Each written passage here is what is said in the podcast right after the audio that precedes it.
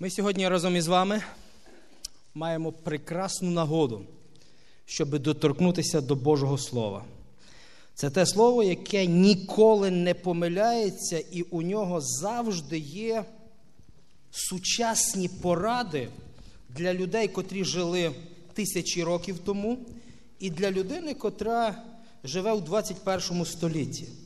Є поради, які мали тільки тимчасове таке значення для одного часу. Вони не потрапили у канон Святого Письма. Ті ж, які були універсальними, Господь залишив, щоб вони продовжували сяяти для нас і сьогодні. Кожного разу, коли ми приходимо на поклоніння Богові, у нас одночасно з радістю, котру ми згадали, виникає в душі якийсь дискомфорт. Особливо після вечері Господньої. Що вас хвилює після вечері Господньої, коли тиждень проходить?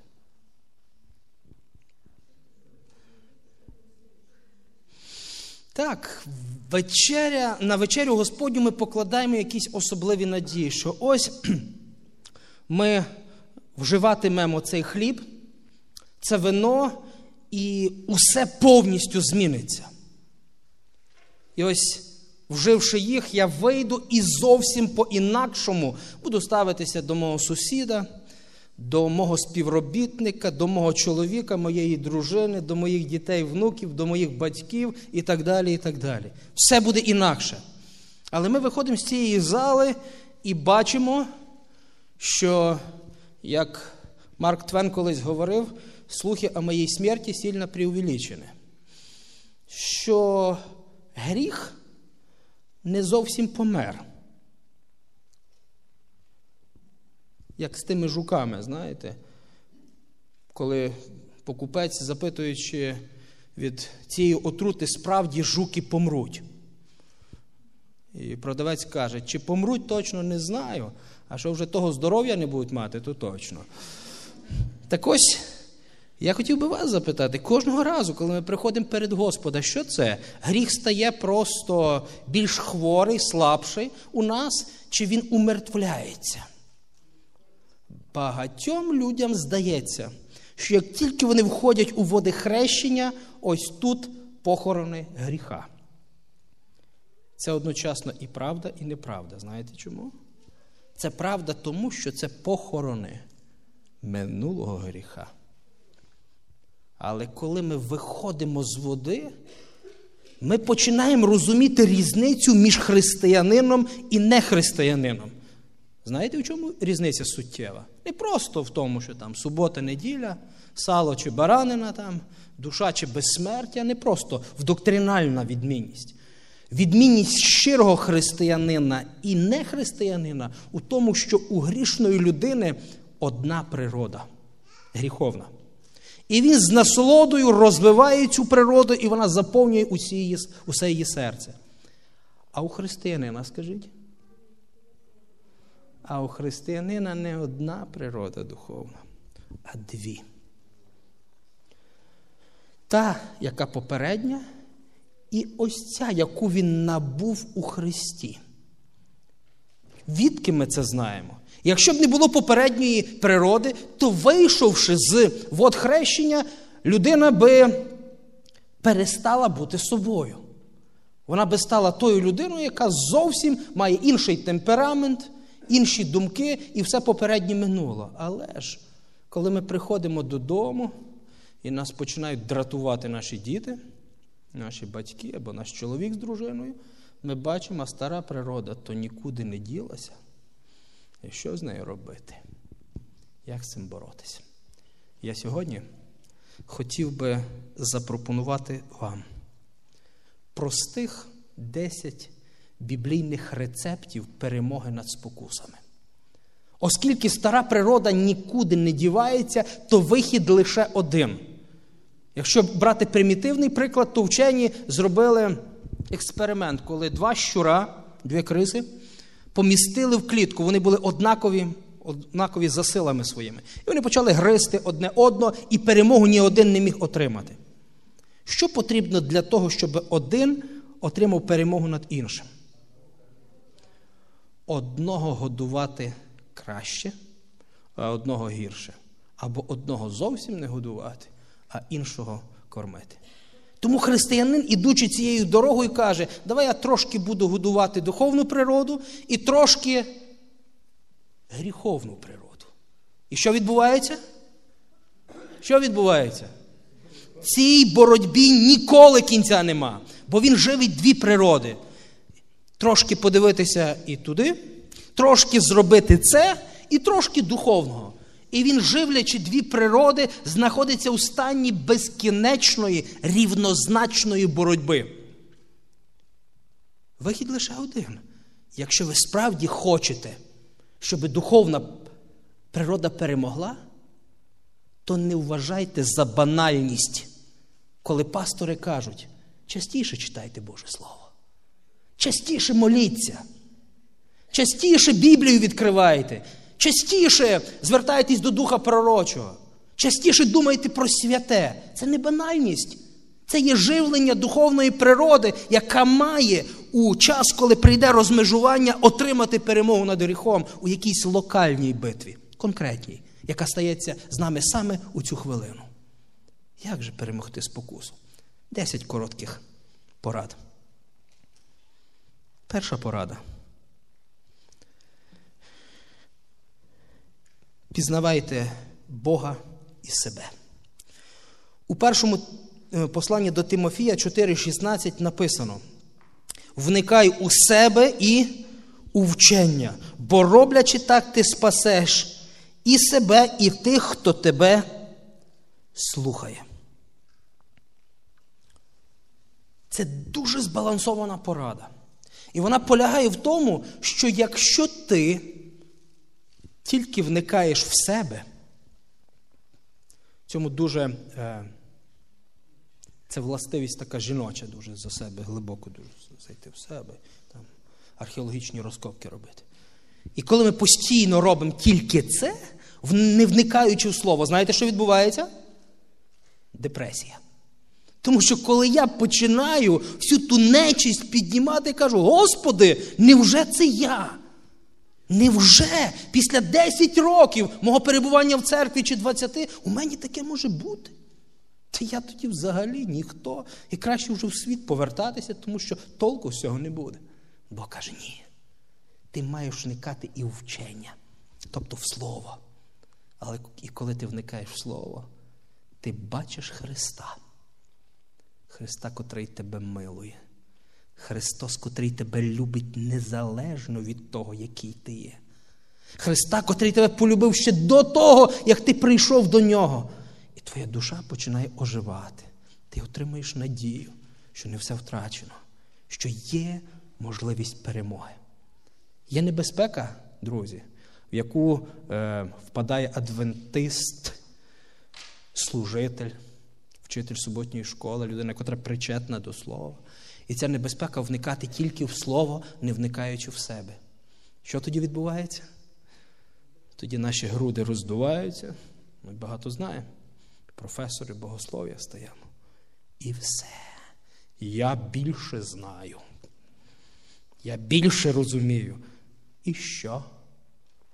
Уявляєте собі, двоє у камері смертників починають хвалитись перед одним дипломами. Один каже, я професор, третій каже, я там викладав, я там викладав. І що? Обоє обречені на смерть і будь-який час за тобою прийдуть. Усі ми в камери смертників. Якщо немає Спасителя, то вихваляння духовними дипломами це є нуль. Ось чому Павло каже: хочеш отримати перемогу? Перший рецепт зроби баланс у своєму житті, щоб не вникати тільки в себе і впадати в депресію, розчарування. Бо ти знайдеш собі дуже багато непривабливого. Вникай в святе Слово, щоб побачити, який Христос. Бо ти спасаєшся не собою. Ти спасаєшся не тому, що сьогодні 32 добрих діла зробив. Ти спасаєшся завдяки тому, що ти щоденно кажеш, Господи. Я хочу прийняти Твою праведність. Я уповаю лише на Твою милість, бо лише завдяки ній я буду спасений. Другий рецепт. Пам'ятайте про руйнівну і вбивчу силу гріха. Мені подобається приклад про парашут. Я, мабуть, на іванівській програмі його розповідав. Пробачте, хто чув, ще раз повторю, бо він дуже підходить саме під цю тезу. Коли новачок, який вперше повинен був стрибнути з парашута, отримуючи від е, наставника парашут з таким голосом, каже: А скажіть, а як парашут не розкриється, що робити? Каже, не переживай, це передбачено. Ось є запасне кільце, за нього смикнеш, запасний парашут відкриється. А скажіть, а якщо запасний парашут не відкриється? Він каже, що ти морочиш голову? Прийдеш, поміняєш, каже. Ви знаєте, є речі, які два рази звершити неможливо.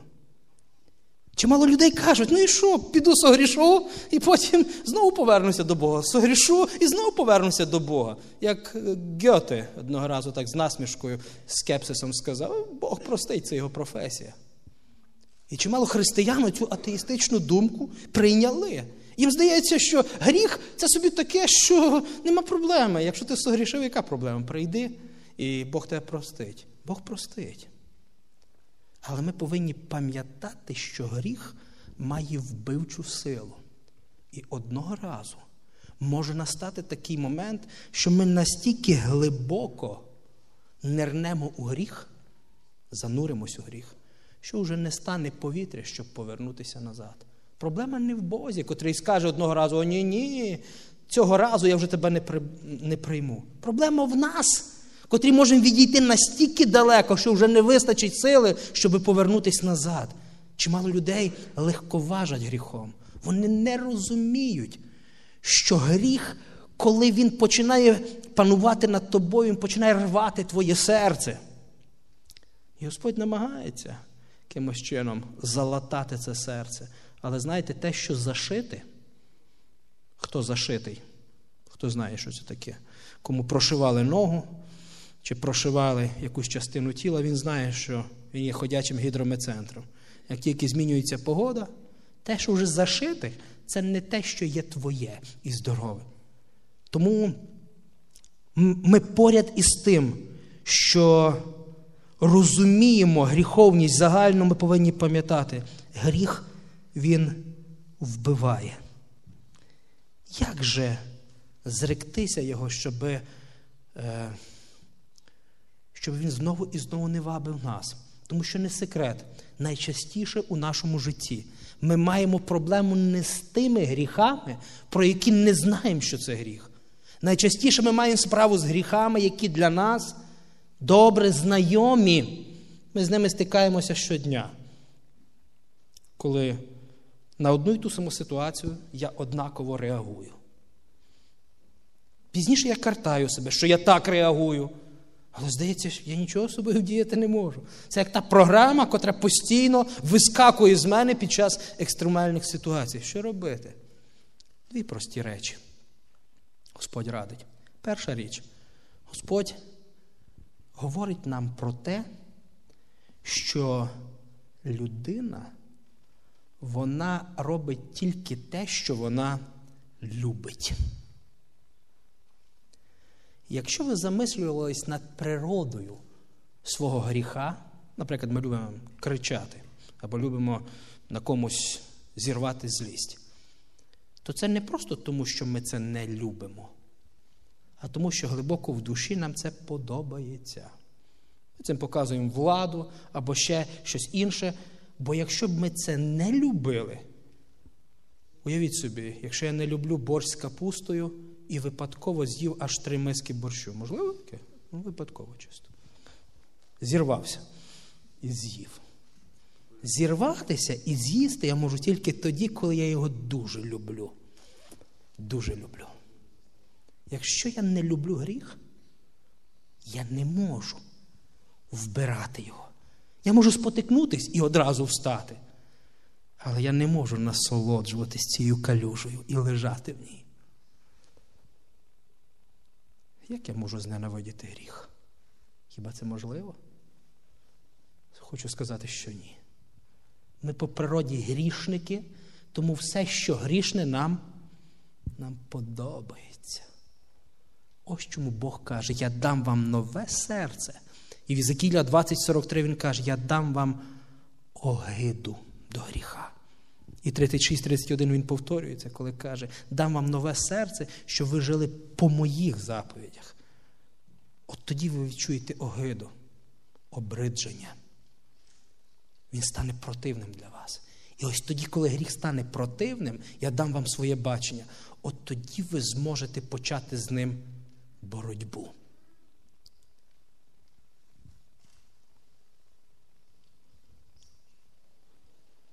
Третя порада. Я називаю її героїзм втечі.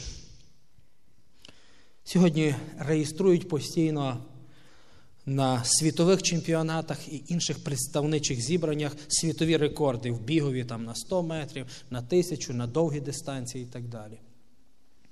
Є героїзм втечі. Мій знайомий розповідав, мені цей приклад дуже подобається, що коли в темній підворотні його зустріли таких три амбали, і він зрозумів, що сили нерівні. Він каже: Я застосував 16-й прийом карате. Я в карате не розбираюся і кажу, а це який прийом? Він каже, це вимотування противника бігом. Да.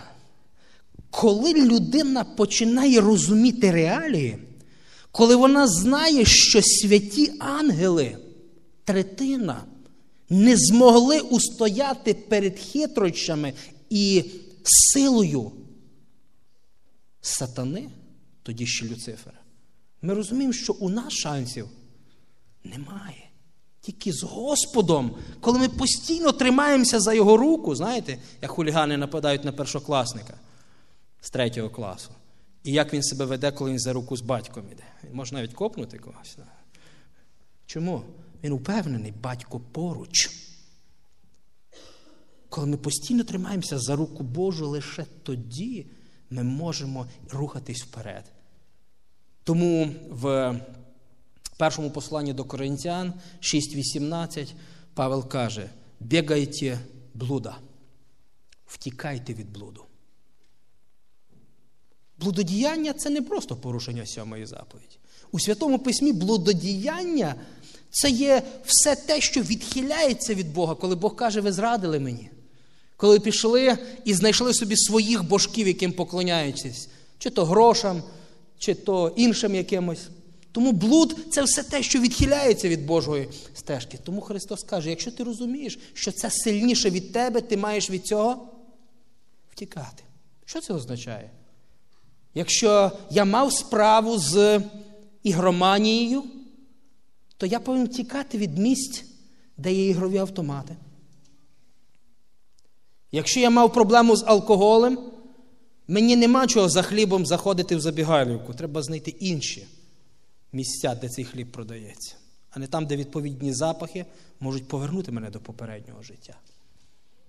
Якщо я раніше курив, то не потрібно казати, я такий герой, можу тепер спокійно знаходитися тут, і ви нічого не вдієте. Сатана дуже хитрий, героїзм втече, щоб вас крок за кроком е, з, скинути, скинути до дна. Є розповідь однієї людини, я не знаю, це правда чи це обман, але як поступово ми можемо падати, коли людина вже не випивала цілий місяць і їй кортить піти в гастроном. І він вирішує для себе: добре, піду в гастроном, але купувати не буду. Прийшовши в гастроном і надивившись на ті яскраві етикетки, каже: ну добре, куплю, але але відкупорювати не буду. Принісши додому, він дивився довго на пляшку, каже, добре, відкупорю, але наливати не буду. Як ви здогадуєтесь, він відкупорив і налив. Він каже: ось буду дивитися, але не вип'ю. І врешті-решт взяв і залпом випив. Каже, це ж треба, не хотів, а випив. Цей приклад дуже яскраво ілюструє, як сатана не одразу каже, йди на саме дно. Він каже, зроби тільки пів кроку, а потім ще пів кроку, а потім ще пів. І так він вкидає нас на дно. Тому Мій присвітер, найперший, де я був е, в церкві, в нього був кінь, такий дуже норовистий, який тільки приборкати міг цей присвітер. В нього теж такий характер був цього коня, тому тільки він його міг тримати в руках. І він казав, любив завжди казати, що якщо ти на коні біля гриви не втримався, біля хвоста вже не втримаєшся. З гріхом так само. Якщо ти на самому початку не починаєш втечу від нього, а починаєш робити по пів крока назустріч йому, ти пішов на стежку, яка призведе тебе до падіння. Ось чому Бог каже: втікай, не вважай себе героєм. Твій героїзм якраз у тому, щоб втікати від того, хто є від тебе сильнішим. І найголовніше, тут не тільки втікати від. Бо християнин, який тікає від в нікуди, рано чи пізно занеможе.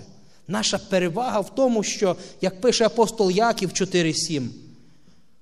Отож, пам'ятаєте цей текст?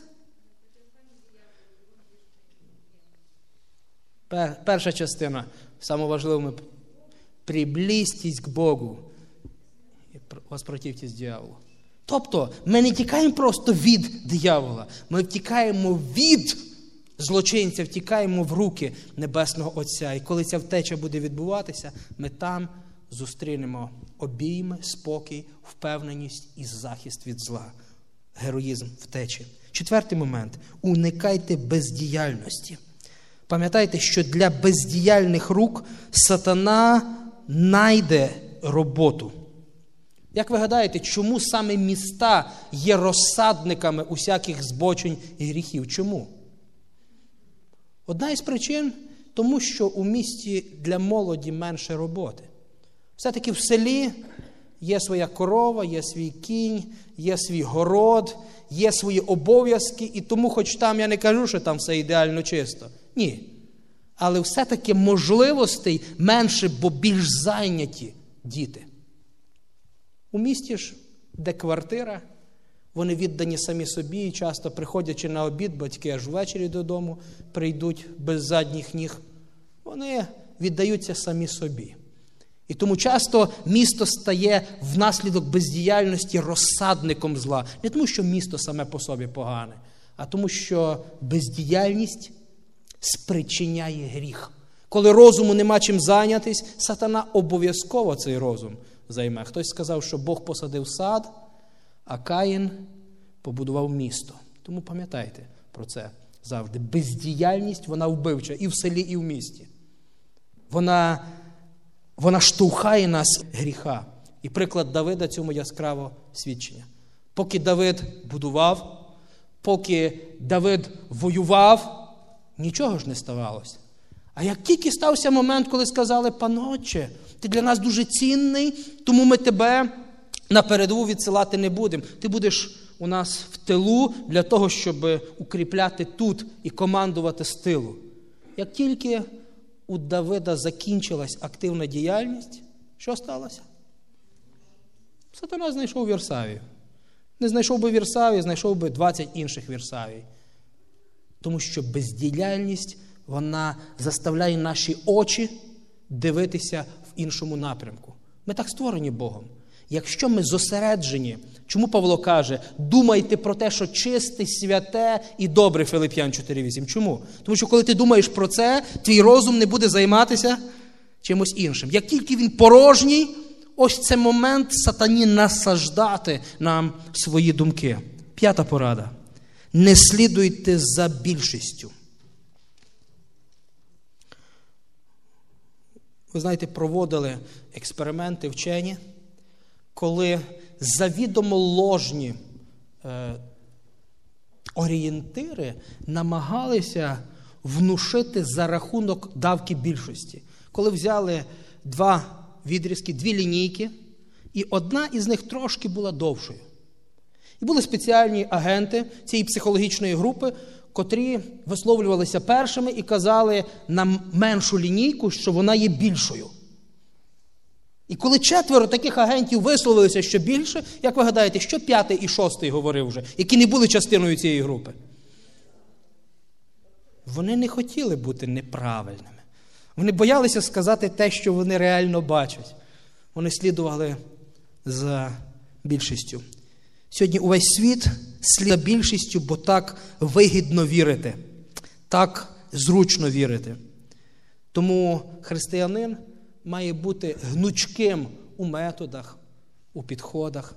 Він має бути люб'язний у спілкуванні, але він має бути як скала непорушний, коли стосується принципів. Якщо це Боже, то не треба нам бути добрим за рахунок Бога. Знаєте, дуже часто до мене деякі брати і сестри підходять і кажуть, скажіть, а можна десятину віддати бідним? Здається, така благородна справа десятину віддати бідним убогим. Я кажу, якщо б ви цієї ночі мене спіймали на вашому городі, і я би копав картоплю вашу. І коли ви мене спіймали за цим заняттям, я би сказав, ви знаєте, я копаю, щоб допомогти цим двом бідним. І ви б мені, мабуть, сказали, а що ти добрий за рахунок моєї картоплі? Ти свою купай і віддавай. Так, знаєте, ми хочемо бути добрими за рахунок Бога. Треба віддавати свого. Бог сказав, десята частина то не твоє, то моє. А з дев'яти десятих будь добрим і будь милосердним.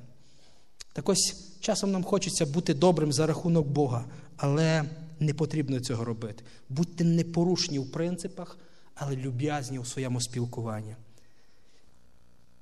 Бо інакше вам загрожує небезпека злитися з натовпом і впасти в гріх. Бо більшість ніколи з часу гріхопадіння не було на боці істини. Шоста порада. Не ставайте матеріалістами. Ми, скажемо, про що ти кажеш? Матеріалісти ж атеїст. Тут зібралися адвентисти, а не атеїсти. Ви знаєте, щоб бути матеріалістом, не треба бути атеїстом.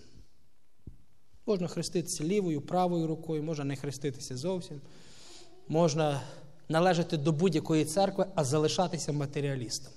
Тому що матеріаліст це хто? Це той, для якого матеріальні речі, це якщо не все у житті, то 90%. Ні, в суботу він приходить на богослужіння, жертвує. Він десятину повертає. Він навіть може бути вчителем суботньої школи. Тут все нормально. Але він матеріаліст. Тому що коли стоїть питання між духовним і між земним, він постійно у своєму житті щоденно вибирає матеріальне.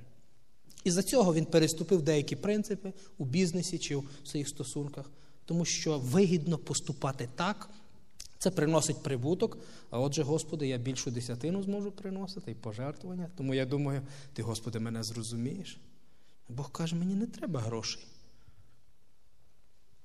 Я не бомж, котрий під, під мостом просить у тебе 20 гривень. Я Бог, котрий маю усе. І срібло, і золото належить мені.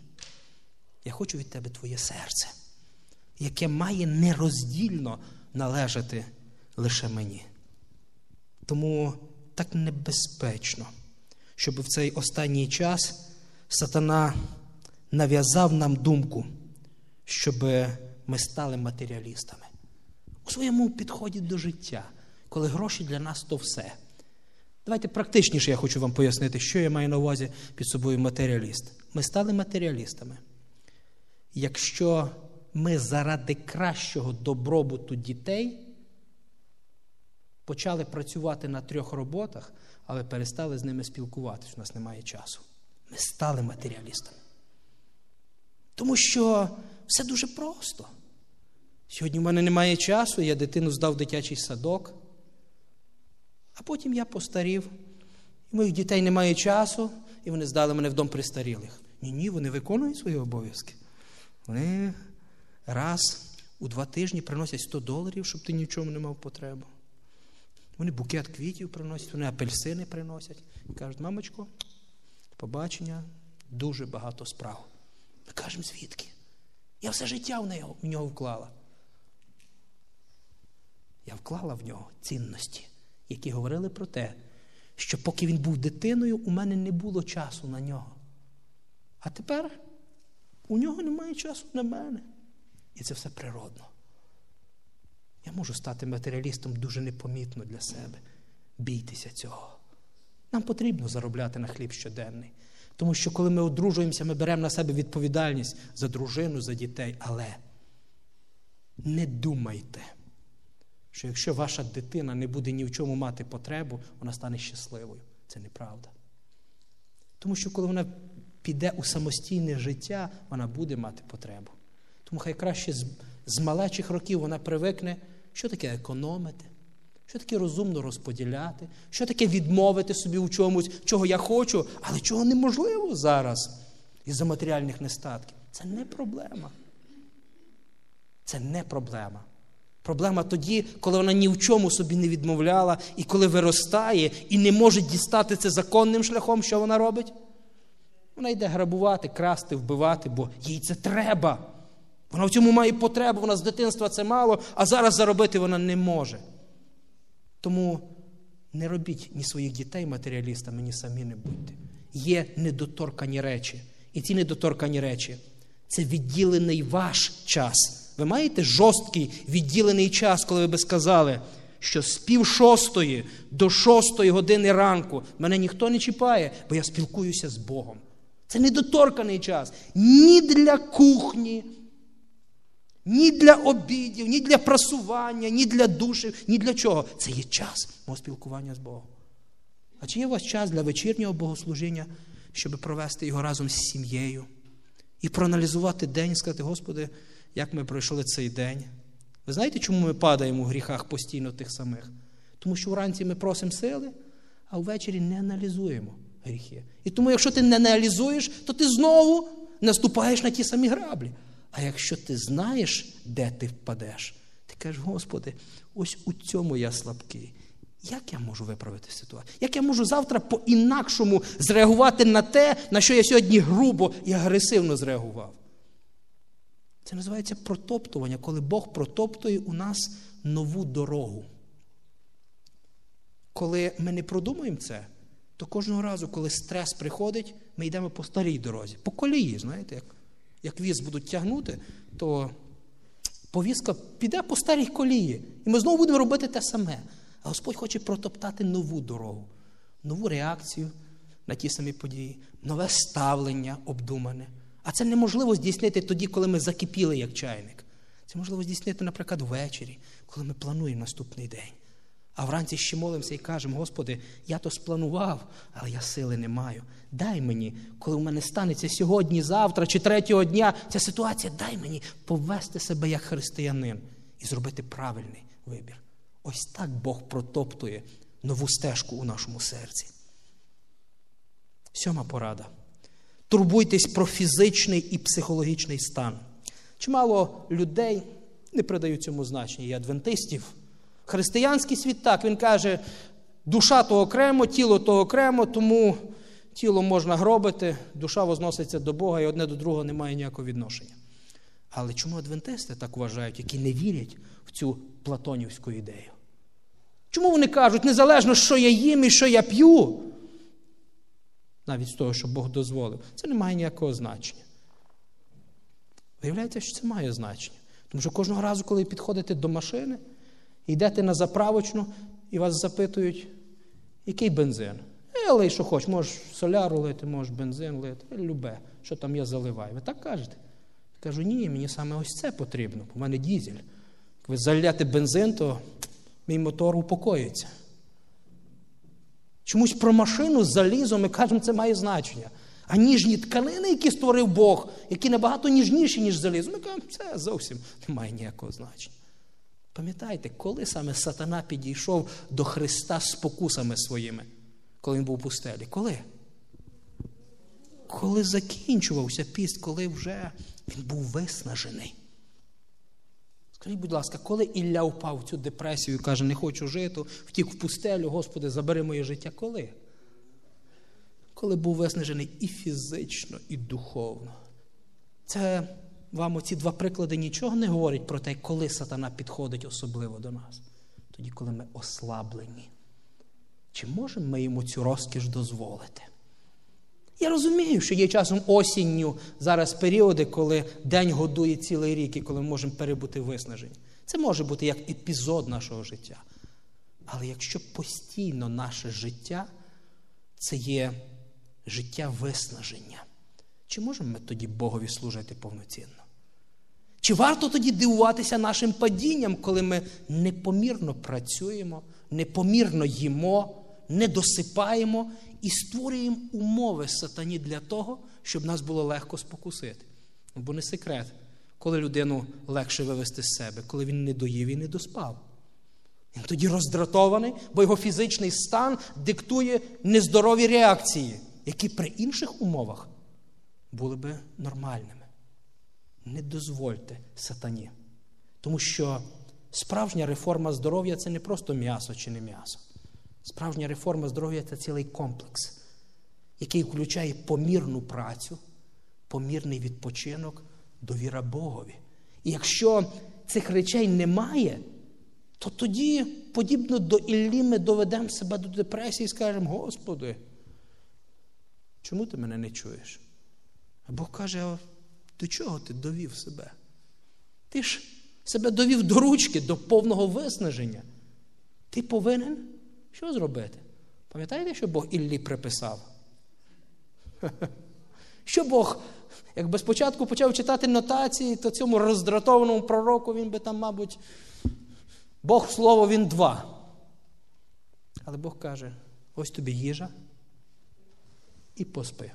Другий раз ось тобі їжа і поспи. І тільки тоді починай розмовляти з ним.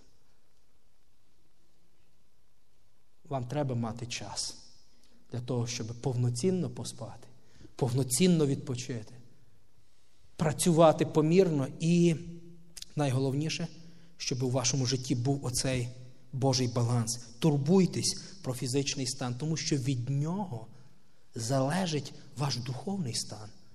Ми не розривні. Ми не можемо сказати, що що фізичний стан це собі одне, а мій духовний стан це, це і вершина. Ні. Фізика вона впливає на психологічний і духовний стан. Тому підтримуйте завдяки восьми принципам здоров'я, які відкрив Бог через Елен Вайт. Простих вісім принципів здоров'я. Вони підтримують наше тіло. Оцей ранковий сторож, якраз починаючи з сьогоднішнього дня, якраз про здоров'я. Підтримуйте це. Тому що це і прості поради, як зберегти своє тіло максимально здоровим, щоб повноцінніше служити Богові. Восьма порада. Перемагайте зло добром. Е, цей принцип дуже простий. Ми частково говорили, коли говорили уникати бездіяльності, він дещо повторює і посилює цей принцип. Е, ви не можете з злом боротися, просто його не впускаючи. Тому що притча Ісуса говорить, що якщо був вигнаний сильний, найсильнішим, і коли через деякий час цей сильний повернувся, ми знаємо, що найсильніший це Бог, а сильний це сатана. Дім це наше серце, і він бачить, що дім то не заселений. Його то вигнали, а дім то не заселений. Що він тоді робить? Він штурмом бере цей дім, але вже викликає сильніших, щоб там цитадель свою побудувати. Природа не терпить порожнечі. Тому єдиний вихід це не просто боротись злом, це не просто втікати від зла, а дещо інше. Знаєте, цьому нам допоможе приклад яструба. Коли на нього нападає бджолоїд, а бджолоїд це теж з яструбиних, але в рази два-три більших. Він полює на своїх же сімейства. Бджолоїд, він може нападати і на яструбиних так само. І коли він нападає цей бджолоїд на нього, у яструба шансів немає. Є тільки один вихід.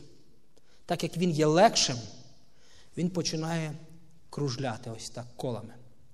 І кожного разу, під час кожного кола, він піднімається вище і вище, поки на кінець бджолоїд відстає так високо він піднятись не може. Ось це і вихід з ситуації. Якщо ви хочете перемогти зло, будьте з кожним днем ближче до неба, тому що звідти є перемога наша. Наша перемога не в тому, щоб внизу боротись з бджолоїдом, він сильніший. Наша перемога в тому, щоб кликати до того, хто переміг його на Христі, і хто може сьогодні перемогти у наших серцях. Передостання порада дев'ята. Пам'ятайте про нагороду. Е, ми, як християни, часом можемо, знаєте, впадати в дві крайнощі. Одна крайність полягає в тому, що ми прагнемо до неба тільки за нагородою, і це наша єдина ціль отримувати від Бога золотий вінець, потім його перепродати десь. Інша крайність це коли ми боїмося говорити взагалі про нагороду і кажемо, що от такий спосіб життя це і є нагорода. Ні. Господь сказав: Я своїм вірним обіцяю нагороду. Це не найголовніше. Це не найголовніше. Тому що у вічності найголовніше це буде побачити того, кого ми любили все життя і до якого прагнули, щоб з ним зустрітися. А нагорода це вже, знаєте, як чекають батька з далекої командіровки. Чого чекають? Що він подарунки привезе, чи батька чекають? Якщо подарунки, то матеріалісти діти, і ми матеріалісти. Якщо чекають батька, то обов'язково, коли батько приїжджає з далекої дороги, він не може до дітей повернутися порожніми руками. Ось це та. Е, це те, що Господь обіцяє своїм. Кажуть, що легше боротися з пітьмою, коли віриш, що світло наближається. Легше боротися з ніччю, якщо знаєш, що день ось-ось зоріє. Тому пам'ятайте про нагороду. Господь обіцяв те, що не може навіть уявити найсміливіше наше уявлення і фантазія. Наша фантазія може фантазувати те, що ми бачили. Найсміливіші можуть мріяти про те, що можуть придумати у своїх ось цих фантастичних бойовиках чи в фантастичних фільмах, але то навіть в підмьотки не годиться. Те, що Бог обіцяє. Господь обіцяє величчя те, де те, що сьогодні люди найбільше цінують, знаєте, де буде? Знаєте, де буде? Буде під ногами. Тому що написано, що вулиці Нового Єрусалиму будуть укладені золотом замість асфальту. То Господь хоче показати, що те, що сьогодні складає особливу цінність, потім ви будете ходити, воно не представлятиме цінності в порівнянні з Богом, котрого ми зустрінемо. І остання порада. Вона не вписується в цих дев'ять порад. Тому що ці дев'ять порад говорять, як устояти проти спокуси. А десята порада, здається, вибивається з цієї колії. Умійте вставати. Не секрет, що у нашому житті можуть статися падіння, і вони стаються. Інакше на вечерю Господню не було би смислу приходити. Нема падінь, нема в чому каятись, не потрібно Христа. Але апостол Іван дуже мудро і богонатхненно сказав про це так. 1 Івана 2,1. Це пишу вам, діти мої, щоб ви не согрішали. Мета, для чого Бог написав це слово, щоб ми не согрішали. Якщо він тут поставив крапку, то ми б сказали, краще не читати Біблію, бо я согрішив. Але там стоїть кома. Але якщо і станеться так, то ми маємо Христа ходатая праведника. Трагедія багатьох людей полягає в тому, що вони не вміють вставати. Тобто, вони сказали, все, ми впали. Бог нас не прийме, тому що я вже п'ятий раз грішу на тому самому. Все, я відкинутий перед небом.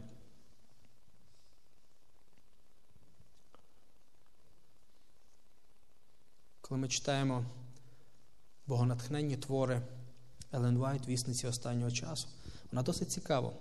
В першому розділі книги Патріархи і Пророки, «Почему був допущен гріх, вона там пише, що настав момент після того, як він звабив деяку частину ангелів, що частина ангелів зрозуміла свою помилку і хотіла повернутися назад.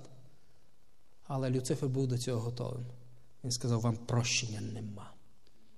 Бог ніколи вас не простить. Ви мусите залишатись зі мною і продовжити до часу відкритого повстання. Вам прощення нема. Він не змінив свою методологію. Він спочатку шукає способи, як кинути нас в грязюку.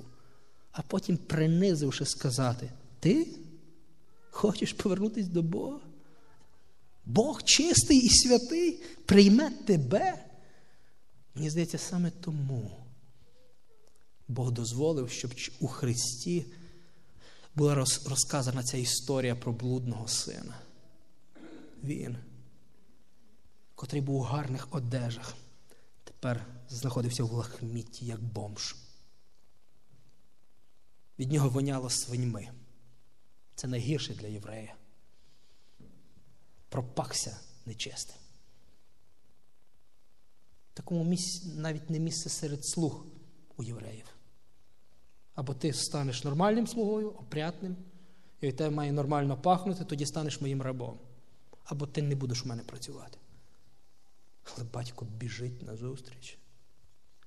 Він не чекає. Обнімає його такий, як він є. Це наш Бог. Це наш Бог.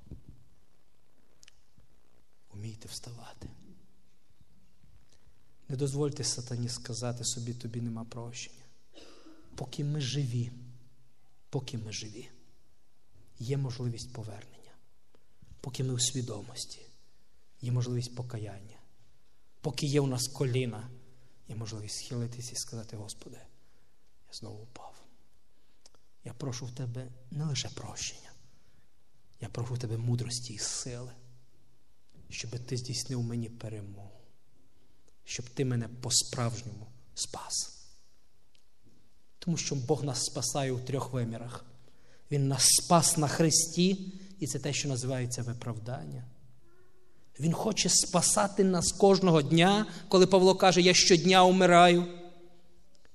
І Він хоче спасти нас остаточно. У нього є ціль. Людина мріє про нове тіло, яке не буде хворіти. А Бог каже, я не так іду, я йду іншим шляхом. Я хочу, щоб дати тобі спочатку нове серце, а потім, коли я повернусь, я дам тобі нове тіло. Не навпаки. Для Господа не складає труднощів дати нове тіло. Він дав нове тіло Лазарю, тіло якого розкладалось. Це не проблема. Найбільша проблема моя впертість, моє небажання. Бо Він не може дати мені нове серце без згоди моєї. Ось чому він каже: я тебе спас на Голгофі. Я тебе хочу спасати щоденно. І я тебе хочу спасти назавжди. Дозвольте Богові зробити це у вашому серці, щоб ви отримали у Христі перемогу над гріхом. Амінь. Дозвольте помолитися з вами.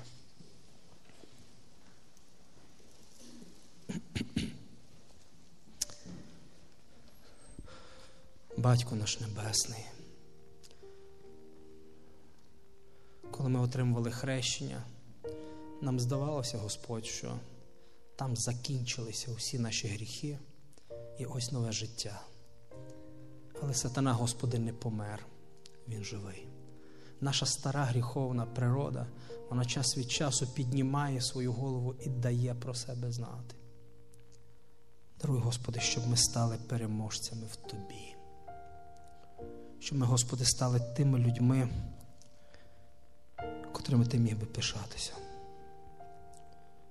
Ми сьогодні просимо Тебе, даруй нам стати переможцями. Це перемога не наша, а Твоя, яку Ти можеш здійснити у нашому серці. Даруй, Господи, нам пізнавати себе і Твоє святе письмо щоб знати Твою волю і просити про силу Твою для перемоги. Даруй, Господи, нам не легковажити гріхом, а розуміти, що Він вбиває нас і віддаляє нас від Тебе. Даруй, Господи, втікати тоді, коли ми відчуваємо, що ми слабкіші, і втікати не просто від сатани і гріха, а втікати до Тебе у Твої обійми. Даруй, Господи, щоб наш день був спланований, щоб ми не пливли по течії цього життя, щоб ми уникали бездіяльності, і щоб ми могли, Господи, наповнити себе чистим і святим, щоб там не залишилося місця для сатани. Даруй Спасителю, щоб ми не були матеріалістами, а людьми, котрі сповідують Тебе на першому місці в житті своєму. Даруй, Господи, працюючи, не забути, що праця це не є смисл нашого життя. Даруй знайти час, час для Тебе, час для власної душі, час для наших дітей, час для нашого чоловіка і дружини, котрі, Господи, страждають, можливо, від того, що ми зайняті своєю роботою, а не уділяємо їм достатньо уваги. Можливо, вони давно не чули від нас теплих слів. Веди Господь нас, щоб ми перемагали зло добром. Даруй Спасителю, щоб навіть якщо і станеться падіння, ми могли в ім'я Твоє встати і, зробивши висновки, іти вперед. Спаси нас, Господи, від самих себе.